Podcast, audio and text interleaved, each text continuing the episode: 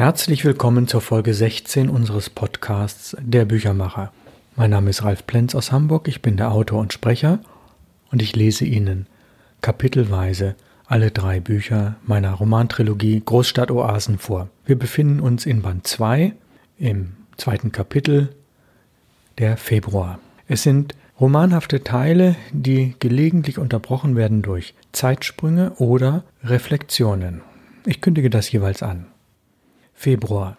Jimmy lädt gerne zu den Treffen mit Vollversammlungscharakter ein. Das kann auch mehr als zweimal im Monat sein. In der Regel treffen sie sich in den Küchen der Wohngemeinschaften. Rote WG, Große Brunnen WG, Kleine Rhein WG und Eulen WG, benannt nach der jeweiligen Straße. Die Schlafzimmer sind absolut tabu. Ja, so sind sie, die Isokratiker.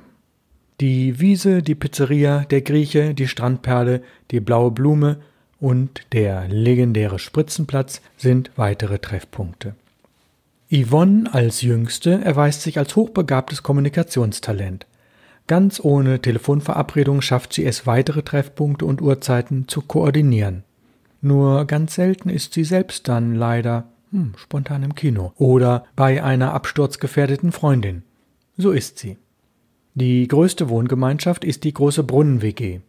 Sie liegt in einem Industriegebäude, dessen hohe Räume in Kombination mit dünnen Außenwänden energetisch äußerst ungünstig sind, so der Kommentar eines befreundeten Architekten. In den Wintermonaten ist es dort also recht kalt, weil die Heizmöglichkeiten beschränkt sind. Beliebt ist die große Brunnen-WG als grünes Zentrum, in dem alle die über Lebensmittel aus der Food Coop genießen.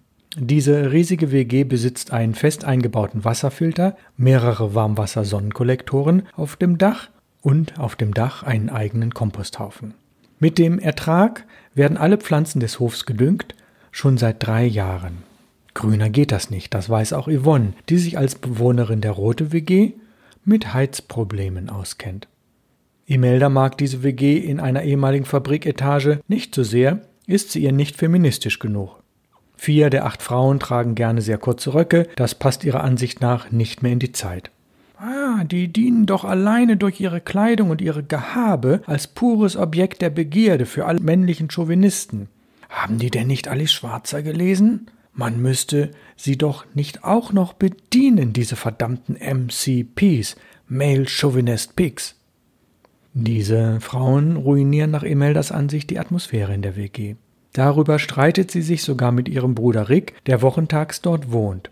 Er ist zwar anderer Ansicht, doch das stört Emmy nicht. Sie verteidigt ihren Ruf als lila Latzhose auch gegenüber ihrem Bruder, den sie in fast allen anderen Zusammenhängen verehrt und anhimmelt.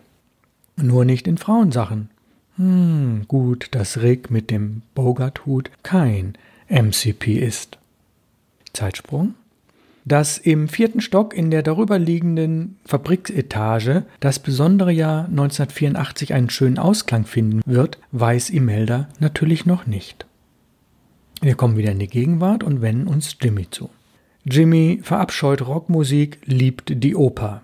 Sein größtes ist aber der Blues, der ganz tief wirkt. Er träumt davon, Alexis Johnson aus London, den besten Freund von Graham Bond und Alexis Corner, zu einer privaten Jam-Session einzuladen. Dann würde auch der letzte Isokratiker zum Blues überlaufen, auch wenn er noch nie etwas von Corners legendärer Band Blues Incorporated gehört haben sollte, bei der auch damals Mick Jagger, Eric Clapton und Eric Burden zeitweise mitgespielt hatten. Auf Dekos Geburtstagsfeier in der Präsident-Kran-Straße treffen diesmal Viktor, Jimmy und Rick als Gäste ein. Die beiden Frauen sind in der Frauenkneipe in der Stresemannstraße, das war schon lange verabredet. Dekos Umzug in die Zeiss-WG hm, ist noch nicht sicher, genauer in die WG, die er dort gründen will. Das Fest in kleinem Rahmen ermöglicht intensive Gespräche. Anfangs gibt es Kuchen, später Nudel- und Reissalat, angereichert durch vegetarische Zutaten. Es riecht lecker. Alle essen langsam und in kleinen Portionen, denn das ist in und soll sich positiv auf die Verdauung auswirken. Rick kommt gerade zurück aus dem Flur. Oh, auf der Suche nach der Toilette landete ich in einer kleinen Kammer mit Waschmaschine. Da hängt doch tatsächlich ein Zettel mit Bitte eine Maschine aufhängen. Und darunter, offensichtlich von Deko comicartig gezeichnet, eine Waschmaschine, die tropfnass an einer Wäscheleine hängt. Das nenne ich Humor. Er setzt sich wieder und steigt in die Gesprächsrunde ein, die soeben beginnt. Hausbesitz als Bestrafung. Ein unerwartetes Erbe, zumal im Wert von mehr als einer Million, ist üblicherweise mehr als erfreulich. Dass ein Erbfall auch Verpflichtungen und Komplikationen mit sich bringt, obwohl der Erbende seine Verantwortung auf mehrere Schultern verteilt, ist eine unerfreuliche Nebengeschichte. Wie er sich zu einer Bestrafung entwickeln könnte, ist eine lange Geschichte, die in Fortsetzungen erzählt werden muss. Wie jedoch eine bunte Ottenser Gruppe zunächst positiv von all dem profitiert, erzählt Viktor.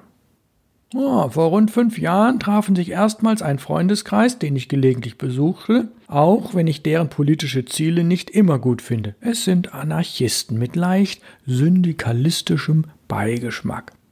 Mit gelegentlichen Aktionen in Betrieben hatten sie keinen Erfolg, lediglich mich konnten sie als Gastmitglied für ihre Treffen gewinnen. Das eigentliche Ziel, Produktionsmittel in Arbeiterhände zu überführen, wollten sie in einem umfassenden Manifest beschreiben, begründen und praktische Hinweise für die Umsetzung in allen Lebensbereichen geben. Sie strebten dies auch für die Schüler und Arbeitslosen an. Ein sehr, sehr hohes Ziel. Die Arbeit am Manifest dauerte bereits einige Zeit. Ich bekam mit der Schreibmaschine getippte Bruchstücke zu Gesicht und nahm an den Gesprächsrunden im Nernstweg teil. Dann kam vor genau zwei Jahren der Hammer. Frederik erbte von seiner Tante ein wertvolles Mietshaus in Ottensen, ein großes Objekt in bester Lage. Als Anarchist zögerte er nicht lange, ging zum Notar und enterbte sich ganz in seinem politischen Sinne, indem er per Grundbucheintrag seine Anarchogruppe als Eigentümer einsetzen ließ. Die Auflagen waren hoch. Die Gruppe musste binnen eines Jahres eine vertragsfähige Rechtsform, zumindest als eingetragener Verein, annehmen. Doch nach wenigen Diskussionsrunden hatten sie es geschafft. Eine Genossenschaft zu gründen hätte viel zu lange gedauert, sie waren also ein Verein. Die Gruppe stimmte überein, dass es zu kapitalistisch wäre, die monatlich eingehenden Mietzahlungen privat zu verbrauchen oder anzusammeln. Wir müssen das akkumulierte Kapital ebenfalls vergesellschaften, war eine von Frederiks Kernaussagen. Meine vorsichtig formulierte Frage, warum wir das Geld nicht beispielsweise an Arbeitslose verschenkten, löste in der Gruppe eisiges Schweigen aus. Erst dann brachen Vorwürfe und Beschimpfungen aus, wie ich ernsthaft so etwas vorschlagen könne. Schließlich würde bei solchen Gelegenheiten Begehrlichkeiten bei den Beschenkten geweckt. Man käme auch dem Ziel, die Produktionsmittel in Arbeiterhände zu legen, keinen Schritt näher. Das angesparte Kapital, das auf einem monatlich wachsenden Sparkonto Zinsen brachte, auf andere Anlageformen konnten sich die Gruppe nicht einigen, betrug mittlerweile über 50.000 D-Mark. Nicht gerade wenig. Als mittelfristiges Ziel wolle man sich nun darauf konzentrieren, das Manifest zu drucken. Also investierte man in eine gebrauchte Fotosatzmaschine und einen Belichtungsautomaten der Firma Linotype. Im Kaufpreis waren auch die ersten drei Schulungstage enthalten, danach war mehr unklar als vorher. Oh, das zeilenweise Arbeiten dieser Maschine habe ich verstanden, auch den Belichtungsprozess doch danach. Oh. Ich verstehe mittlerweile zwölf Befehle, um Schriftart und Schriftgröße zu wechseln, aber brauchen wir nicht mehr? Meine Versuche der letzten Wochen brachten mir zu häufig eine Fehlermeldung mit der kryptischen Bezeichnung 40404. Erst bei der Schulung begriff ich, dass ich das Ende einer Schriftwechselaktion auch per Befehl eingeben muss, selbst wenn es erst 100 Zeilen später kommt.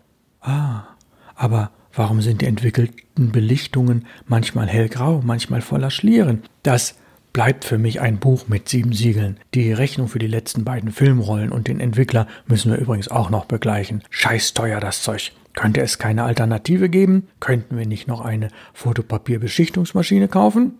Nach dieser Gesprächsrunde, so Viktor, stieg er für einige Wochen aus und reparierte lieber zwei Mopeds. Was aber in den letzten beiden Monaten geschah, faszinierte mich allerdings sehr. Sie wollten keine Mieter mehr ausbeuten, so ein Beschluss des letzten Jahres. Die Kündigung aller Mietverträge war mittlerweile wirksam, alle Räume waren leer und renoviert übergeben. Dass es keine monatlichen Einnahmen mehr gab, störte keinen der Besitzer, gab es doch noch Rücklagen. Sie beschlossen daher, die Räume kostenfrei, bis auf eine geringe Pauschale für Strom, Heizung, Wasser und sonstiges, anderen Initiativen zu überlassen. Sie waren stolz auf ihren praktisch gelebten Anarchismus. Sie enteigneten sich sozusagen fast selbst und gaben die Vorteile der kostenfreien Raumnutzung an politisch Aktive aus dem Stadtteil weiter. Mittlerweile beherrschten sie die Fotosatzmaschine und ab und zu kam etwas Geld durch Satz- und Belichtungsaufträge in die gemeinsame Kasse. Hm, alles vergesellschaftet. Was wollte die Gruppe mehr? Wie lange konnte das gut gehen? Wann würde das Manifest fertig? Alle Anwesenden löcherten Viktor mit diesen und anderen Fragen.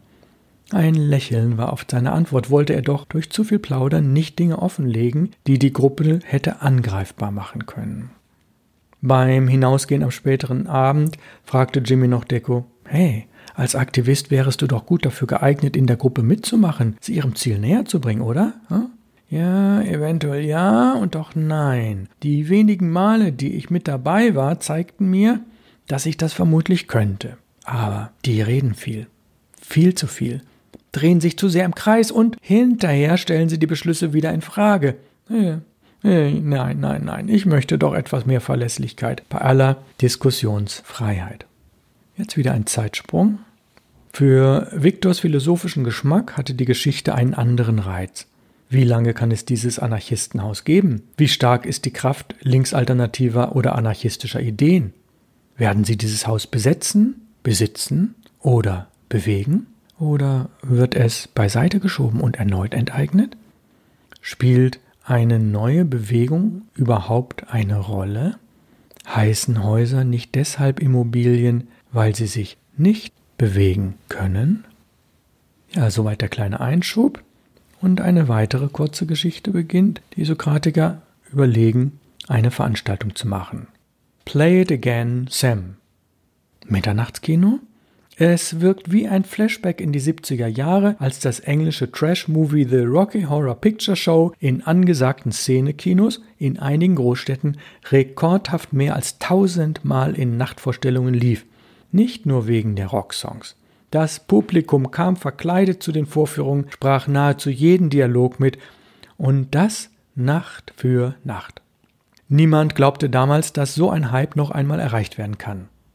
Seit neuestem gibt es wieder hunderte Vorführungen eines Kinofilms jeweils gegen Mitternacht. Was ist das für ein Film, bei dem Opernliebhaber auf ihre Kosten kommen, in dem ein Fabrikloft eine wichtige Rolle spielt und der in Frankreich produziert wurde? Na sicher, das ist Diva. Welches Kino in Hamburg im Jahr 1984 hatte das Potenzial, mit diesem wunderbaren Werk an den Rekord der 70er heranzukommen? Es war das Broadway in einem Kellergeschoss in der Gerhofstraße. Unsere Freunde gehörten zu den regelmäßigen Besuchern, nicht nur weil Jimmy Opernfan ist und Deko gerne komponiert, sondern auch wegen der tollen Schauspieler, der Krimi-Handlung und der sehr guten Kameraführung. Alle waren begeistert und davon überzeugt, dass Diva mit der Sängerin Wilhelmina Fernandes das Zeug zu einem Kultfilm für die nächsten zehn Jahre habe. Auf einem ihrer langen Rückwege aus der Innenstadt kamen sie in der Nähe des Gänsemarkts am Metropolkino vorbei. Viktor, stellt euch einmal vor, wir würden alle Vierteljahre einen eigenen Filmabend hier in diesem Kino veranstalten.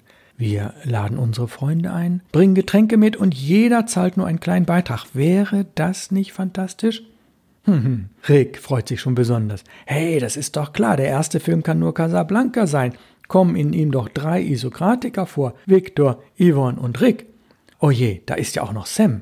Er gehört zwar nicht zu den Isokratikern, ist aber schließlich Dekos Cousin. Alle sind sich einig, dass sie über diesen Vorschlag nicht weiter abzustimmen brauchen, lieben sie doch diesen Schwarz-Weiß-Film von 1942. Imelda bekommt den Auftrag, ihre Filmhauskontakte spielen zu lassen. Bereits nach einer Woche berichtet sie, dass Radieschen aus der WG in der Großen Brunnenstraße regelmäßig im Metropol als Kartenabreißerin jobbt. Es wird vereinbart, dass die dort lagernde Filmkopie lizenz- und kostenfrei von den sechs Freunden benutzt werden kann. Lediglich der Vorführer und der Kinobesitzer erhalten jeweils 50 D-Mark als kleine Aufwandsentschädigung. Brandlöcher. Die After Midnight Party startet an einem Freitagabend, damit man nicht nur Samstag gut ausschlafen kann, sondern auch noch den Sonntag zur Erholung hat. Die einzige Szene, in der Yvonne den Mund aufmacht, bringt die Handlung inhaltlich nicht voran. An Rick gerichtet wütet Yvonne. Who do you think you are, pushing me around? I'm a lady. I sang in America. I've been married twice. Rick, nachdem ihn Yvonne verlassen hat, etwas später zu Renault, der sie gerne besitzen möchte. Hmm, when it comes to women, you are a true Democrat. Wenige Minuten später antwortet Rick auf die Frage, was ihn nach Casablanca verschlagen hat. Oh, my health. I came to Casablanca for the waters. Renault. Waters? What waters? We are in the desert. Rick. Oh, I was misinformed. Und natürlich das berühmteste aller Zitate. Rick zu Ilsa. Here's looking at your kid. Schau mir in die Augen, Kleines. Das Fest steigert sich. Jemand kommt schon nach der zweiten Filmrolle auf die Idee, den Filmvorführer zu bitten, sie noch einmal abzuspielen. So kommt der Film insgesamt auf eine Länge von fast vier Stunden. Play it again, Sam. Play it again wird immer wieder von vielen der fast 100 Gäste gerufen. Alle genießen die Freunde um sich herum. Die Gläser werden immer wieder nachgefüllt, Flaschen kreisen, wenn sie leer sind, und es sind viele, werden sie am Rand irgendwo abgestellt. Es gibt auch kurze Raucherpausen. Der Anteil der alkoholischen Getränke ist scheinbar gering. Joints sind verpönt, härterer Stoff sowieso ausgeschlossen. Dialogfetzen fliegen hin und her, alle fiebern bei den besonders herzzerreißenden Szenen mit. Der eindeutige Held des Abends ist Rick, der wahre Rick, der mit dem echten Bogart-Hut. Zeitsprung. Wenige Tage später treffen sich alle Isokratiker beim Griechen, denn es gibt großen, großen Ärger. Ärger in Form von zwölf Brandlöchern im neu verlegten Teppich im Eingangsbereich des Metropolkinos. Die vielen Flaschen und der andere Müll sind leicht zu beseitigen, Brandlöcher nicht. Das hat keiner gewollt. Fragen geistern hin und her. Einer macht den Vorschlag, eine Liste aller Raucher anzulegen und jeden Einzelnen unter Druck zu setzen. Nach langer Diskussion wird dieser Vorschlag fallen gelassen, zerstört er doch eventuell den erweiterten Freundeskreis. Alle beschließen im Bekanntenkreis um Solidaritätsspenden zu bitten, um die rund 700 D-Mark teure Teppichreparatur zu bezahlen. Als anarchistisch angehauchter Ottenser haben sie keinen besseren Vorschlag, entscheiden sich aber dafür, keine weiteren Kinoabende mehr zu veranstalten.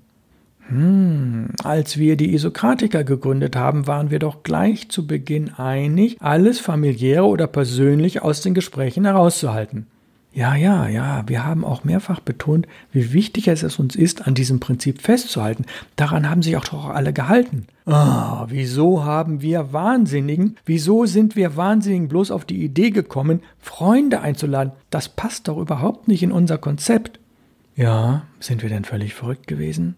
Ah, als Hirnschwund würde ich das schon fast bezeichnen. Du hast völlig recht. Oh, wir haben uns einfach hinreißen lassen. Schöne Filmplakate, Filmfotos und Namensgleichheit können nicht der Anlass gewesen sein, unsere Prinzipien über Bord zu werfen. Auch wenn alles in Schwarz-Weiß so schön aussieht und die Guten gewinnen. Nie, nie, nie wieder. Oh ja, aber, aber die Liebesszenen, die waren doch eigentlich wunderbar, meint ihr nicht auch? Ja, aber Liebesszenen sind eigentlich nichts für uns. Das Kapitel haken wir jetzt ein für alle Mal ab. Noch etwas? Ja, ja, Sam ist schuld. Wir wissen es ja nun. Play it again, Sam. Nie, nie wieder. Und jetzt eine kleine Reflexion. In Casablanca taucht ein interessantes Mann-Frau-Beziehungsmuster auf. Schwärmen, Liebe, Rückfall in alte Verhaltensweisen, auch in vergangene Liebschaften und Bindungsangst. Bindungsangst. Da sind sich alle einig. Was der heutige Abend und der Film für den Jahresausklang 1984 und die Folgetreffen der Isokratiker in späteren Jahrzehnten bedeuten wird, wird sich zeigen. Tja, und jetzt noch zum Abschluss aus den Notizen von Rick. Wie war eigentlich Bogarts Einstellung zu Frauen? Dem muss ich mal nachgehen. Im Jahr 1899 geboren, schwebte er sozusagen zwischen den Jahrhunderten. War er sentimental oder realistisch? chauvinistisch oder existenzialistisch? Wie kam es dazu, dass er für viele in den 80er Jahren lebende junge Erwachsene eine Identifikationsfigur wurde? Er kann doch nur eine Art Projektionsfläche für Wünsche sein. Gestorben ist er doch bereits 1957. Merkwürdig, merkwürdig, seine Wirkung reicht weit über den Tod hinaus. Warum haben Frauen gelegentlich so eine Macht? Wie genau muss man argumentieren, um sie in ihren krausen Gedanken zu widerlegen? Wenn sie dummes Zeug schwätzen, weiß Bogart darauf eine Antwort? Hm, ein kluger Mann. Den Rest des Zitats bekommt er nicht korrekt zusammen. Das muss er bei Gelegenheit nachlesen. Ja, und ich verrate schon ein bisschen, wie es im Buch weitergeht. Einige dieser Geschichten haben Fortsetzungen. Fortsetzungen zum Jahresende oder in den darauffolgenden Jahren. Das heißt, der Spannungsbogen von Teil 2 der Romantrilogie löst sich in den letzten Seiten auf, wo fast die meisten Geschichten weitererzählt werden. Mit ungewöhnlichen Ausgängen, manchmal auch mit traurigen Ausgängen, aber seien Sie darauf gespannt. Für heute beenden wir die 16. Folge des Podcasts der Büchermacher. Wenn Sie ältere Folgen nachhören wollen, über die Website www.input-verlag.de, dort auf den Menüpunkt klicken Podcast der Büchermacher und dann können Sie ältere Folgen nachhören. Ich freue mich, wenn Sie den Podcast weiterempfehlen. Bleiben Sie mir weiterhin treu. Es grüßt Sie aus Hamburg, Ralf Plenz.